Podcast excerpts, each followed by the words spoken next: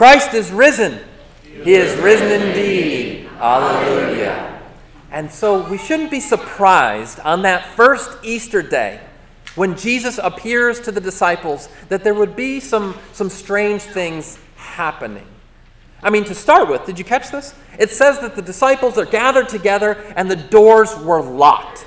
They were locked up themselves. And then it says, Jesus came and stood among them. Well, how did he get in there? Jesus, in his resurrected body, apparently is able to pass through walls. Pretty cool. A little bit strange, but again, a guy rising from the dead is also a little bit strange. You might expect some of these things to happen. But there's a couple of details in particular. I know some of you are like, oh, I wanted to preach about Thomas, I wanted to, to talk about doubting Thomas, that sort of thing. We'll save that for another year, okay? Because there's a couple of things in the first half of that gospel that are really worth dwelling upon and illuminating. The first thing is this Jesus speaks to his disciples. His first word that he says to them is, Peace be with you. But then he says it again Peace be with you. And then next time when Thomas is there, first thing he says to them, Peace be with you. And you're wondering, is he like one of those toys with the string that you pull out that's broken? Like, Jesus, can you say anything else here? Peace be with you. Peace be with you. Why are you repeating this over and over and over again? And if that weren't strange enough, he goes on to breathe on the disciples. John's careful to mention that. Jesus breathed on the disciples. Well, what's this about? Case of holy halitosis here? What, what is this? That Jesus is breathing on the disciples. No, there is some profound significance to both of these details. It has a lot to do with how we, as the church and individually as Christians, live into the mission of God. But for us to, to capture the full weight of what happens in today's gospel, we need to zoom out a little bit and, get a bigger picture here. In fact, we need to go back in time in the scriptures to the very beginning. In the beginning, God created the heavens and the earth. Genesis chapter 1. You guys know this. He created the heavens and the earth, and he said it was good and he made flora and fauna, all sorts of critters, creepy crawling things, things down in the water, things up in the sky, things on the land. God saw all of them and he said that it was what? Good. Over and over and over again, God creates this beautiful, marvelous, wondrous creation and says, It is good, it is good, it is good. Indeed, at the end of it, at the culmination of it, it says, It is very good. I love the Hebrew phrase for it is tov ma'od. God looked on all that he had made and said, hmm, tov ma'od. It is very good. Hebrew has another word to describe the state of affairs as we see it in the beginning, at creation. And that's a word, a Hebrew word that I think many of you are, are probably familiar with. It's the word shalom. You've heard the word shalom before. It usually gets translated as peace, right? But that's a real insufficient idea. See, shalom is not simply um, peace of mind. Shalom is not just a, a ceasefire between warring parties. Shalom is much richer and meaningful than that. Uh, from the biblical perspective, shalom is, is wholeness and flourishing it's, it's delight in what God has made and what He is doing. One author puts it this way Shalom is the way things ought to be. It's the way that things ought to be, in that kind of comprehensive fullness and flourishing and joyful delight. That's shalom. So God creates this beautiful, good world that is ordered by shalom. And He's not done yet, right? He needs someone, he needs a creature to oversee this creation of his. And so you remember this story. He, he gets down and he's playing around in the mud, right? He, he takes a mud pie and then he does the strangest thing takes that dirt and does what to it? He breathes into it. Breathes into that dirt, and it became a man, right? Became Adam. And in fact, the Hebrew name Adam, man, comes from the Hebrew word Adamah, which means ground. Adam came out of the Adamah. God breathed his breath of life into the ground and brought forth this living creature, Adam. And Adam, along with his helper Eve, would be the crown of God's creation. They would be, if you will, instruments of shalom. The ones who are hard to oversee this good world of God's. To see to it that it continues to abide in that shalom for which He originally made it. But if you know your scriptures at all, that lasted for about that long. and we typically call that the fall into sin. Say, well, what is sin? Sin is commonly defined as lawlessness, it's breaking God's laws, His rules. And that's true. But I would say that it's, it's more than that, it's deeper than that. Um, Cornelius Plantinga is the, or used to be the, the president at Calvin College down in Grand Rapids. And he gave a definition of sin that has stuck with me. He says sin isn't just rule breaking, sin is vandalism of shalom. Sin is vandalism of shalom. Sin is taking God's good world, God's good creatures, and graffitiing it, going contrary to His intentions for the world and for each of us individually. When you and I fall into sin, it's not simply that we break God's rules, but it's that we vandalize the good intentions that He has for us, that He has for each and every one of us individually and corporately and as His creation. It's defacing His good world. It's rule breaking, it's law breaking, but it's more than that.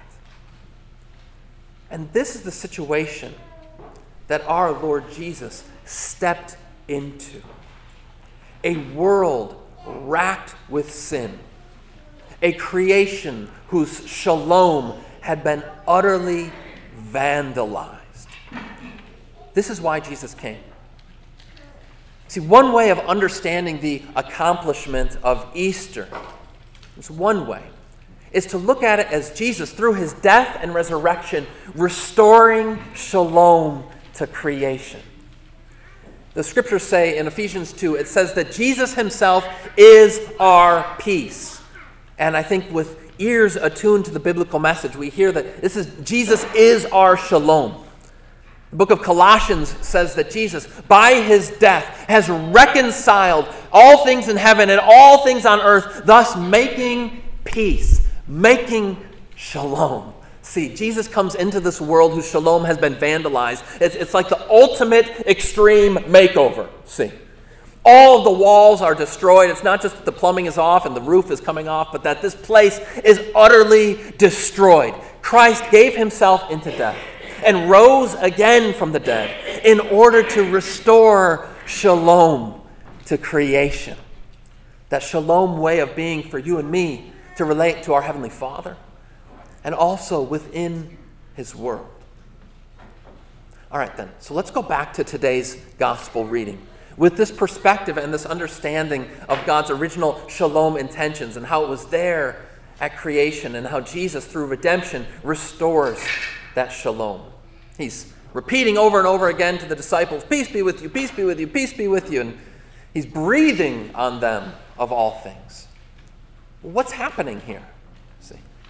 When he's saying, Peace be with you, peace be with you, peace be with you, what would he have been saying to the disciples? Jesus didn't speak English, of course, and didn't even speak Greek, the language of the New Testament.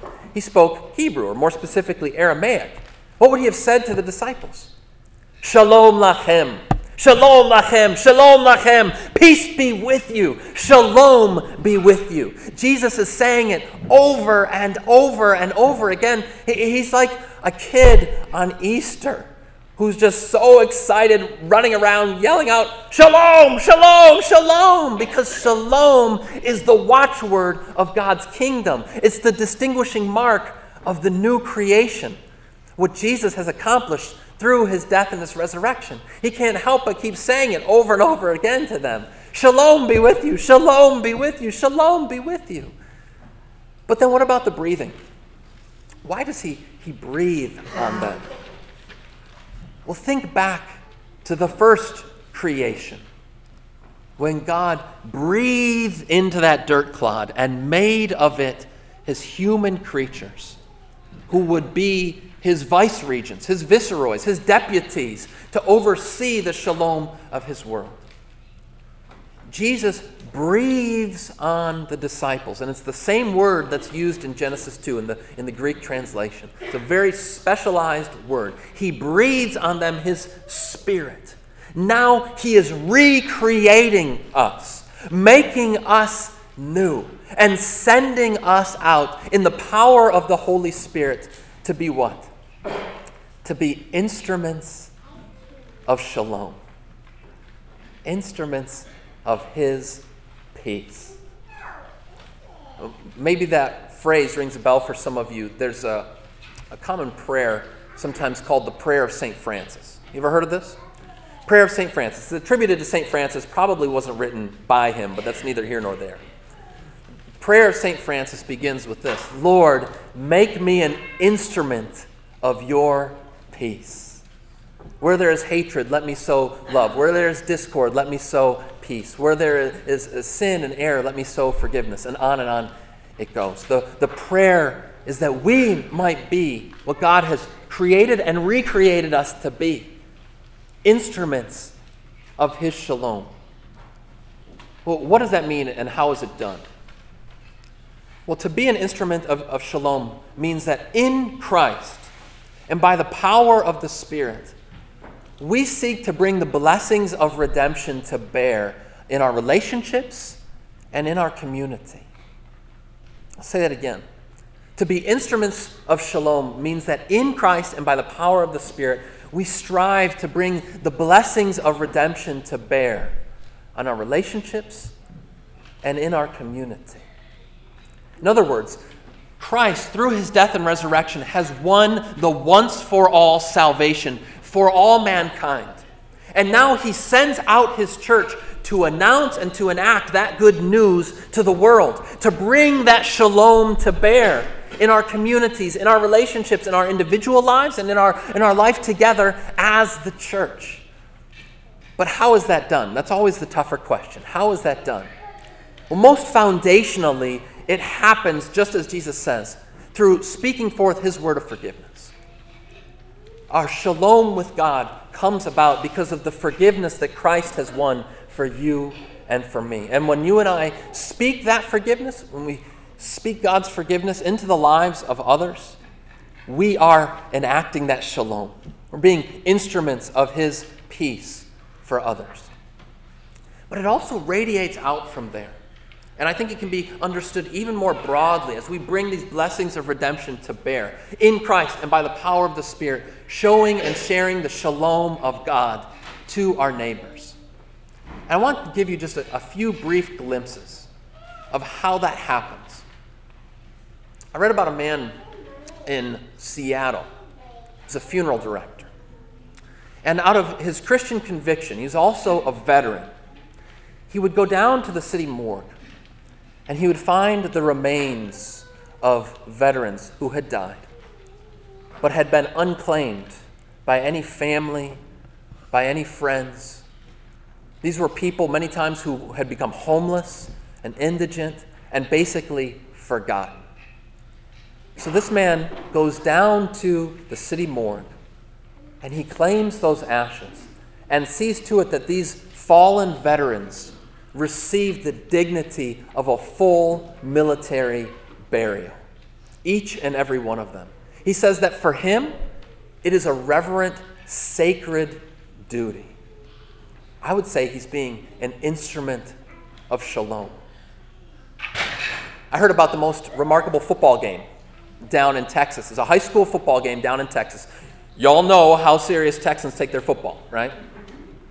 It was a game between Grapevine Faith High School, a Christian high school, and Gainesville State School.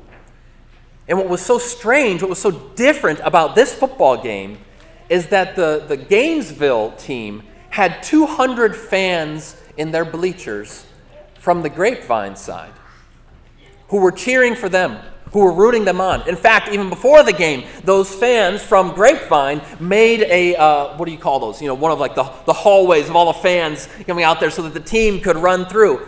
And the, the Gainesville fans are running through this and they're like, what is happening here? See, nobody ever rooted for the Gainesville team because the Gainesville State School was a team of juvenile delinquents. They had never won a game, they had scored two touchdowns all season, and nobody ever rooted for them. And so the coach of this, this Christian high school got this idea what if we came out in force and rooted this team on? So that we could make it clear to them that every single human being in the sight of God is filled with inestimable value and worth. The Gainesville team still lost by like three touchdowns, but at the end, all the players dumped Gatorade on the coach and they were cheering like they had won the Super Bowl. Why? Because they had been beneficiaries of Shalom, that high school football team. I'll give you one more. We've got a great children's book that I love to read with the kids called Miss Rumphius. And Miss Rumphius had three things in life that she wanted to do. The first thing was to travel to faraway places, and she did. The second thing was to move by the sea, and she did. But the third thing the third thing is what her grandfather told her she had to do in her lifetime, which was to make the world a little more beautiful. And so Miss Rumphius spread lupine flowers all over her town, and over time she made it still more and more beautiful. I think about that, and I think about how in our own community, in our own church, we've got all sorts of, of Miss and Mr. Rumphiuses. See? I like to take uh, the dog and take the kids for a walk. And as I walk down Lake Street here, there's the little triangle garden, and there's the sign that says the Arcadia Garden Club, given in honor of Davina Schneider. And I, I, see Connie there, and I'll embarrass her. Connie and her work of beautifying our historical museum, and also, even though it's on the down low, helping with making our church yet more beautiful and in keeping with the, the good things that God's people in the past have done here. As I look out here, I see the Sheppelmans and all the beautiful work that you guys have done in our church and in our yard. We have so many Miss and Mr. Rumphiuses in our community who are instruments of shalom, even if you haven't known it, striving to make our community a more beautiful place. And somebody would say, well, wait a second. They don't necessarily know that you're Christians or that you're doing that by the grace of God and through the power of the Spirit. And I would say, that's okay. That's okay but it might open a door and create an opportunity for us to speak that word of what Christ has done for us, why it is that we strive to serve and to share God's shalom. We say it each and every Sunday. We receive the peace, the shalom of Christ, and we pass that peace to one another. But what if we thought of it instead as sharing the shalom with each other? We share his shalom in here that we might do it out there as those who have been restored and reconciled to God through the shalom work of Christ for you. Amen. And may the shalom of God that surpasses all understanding keep your hearts and minds in Christ Jesus. Amen. We stand to sing.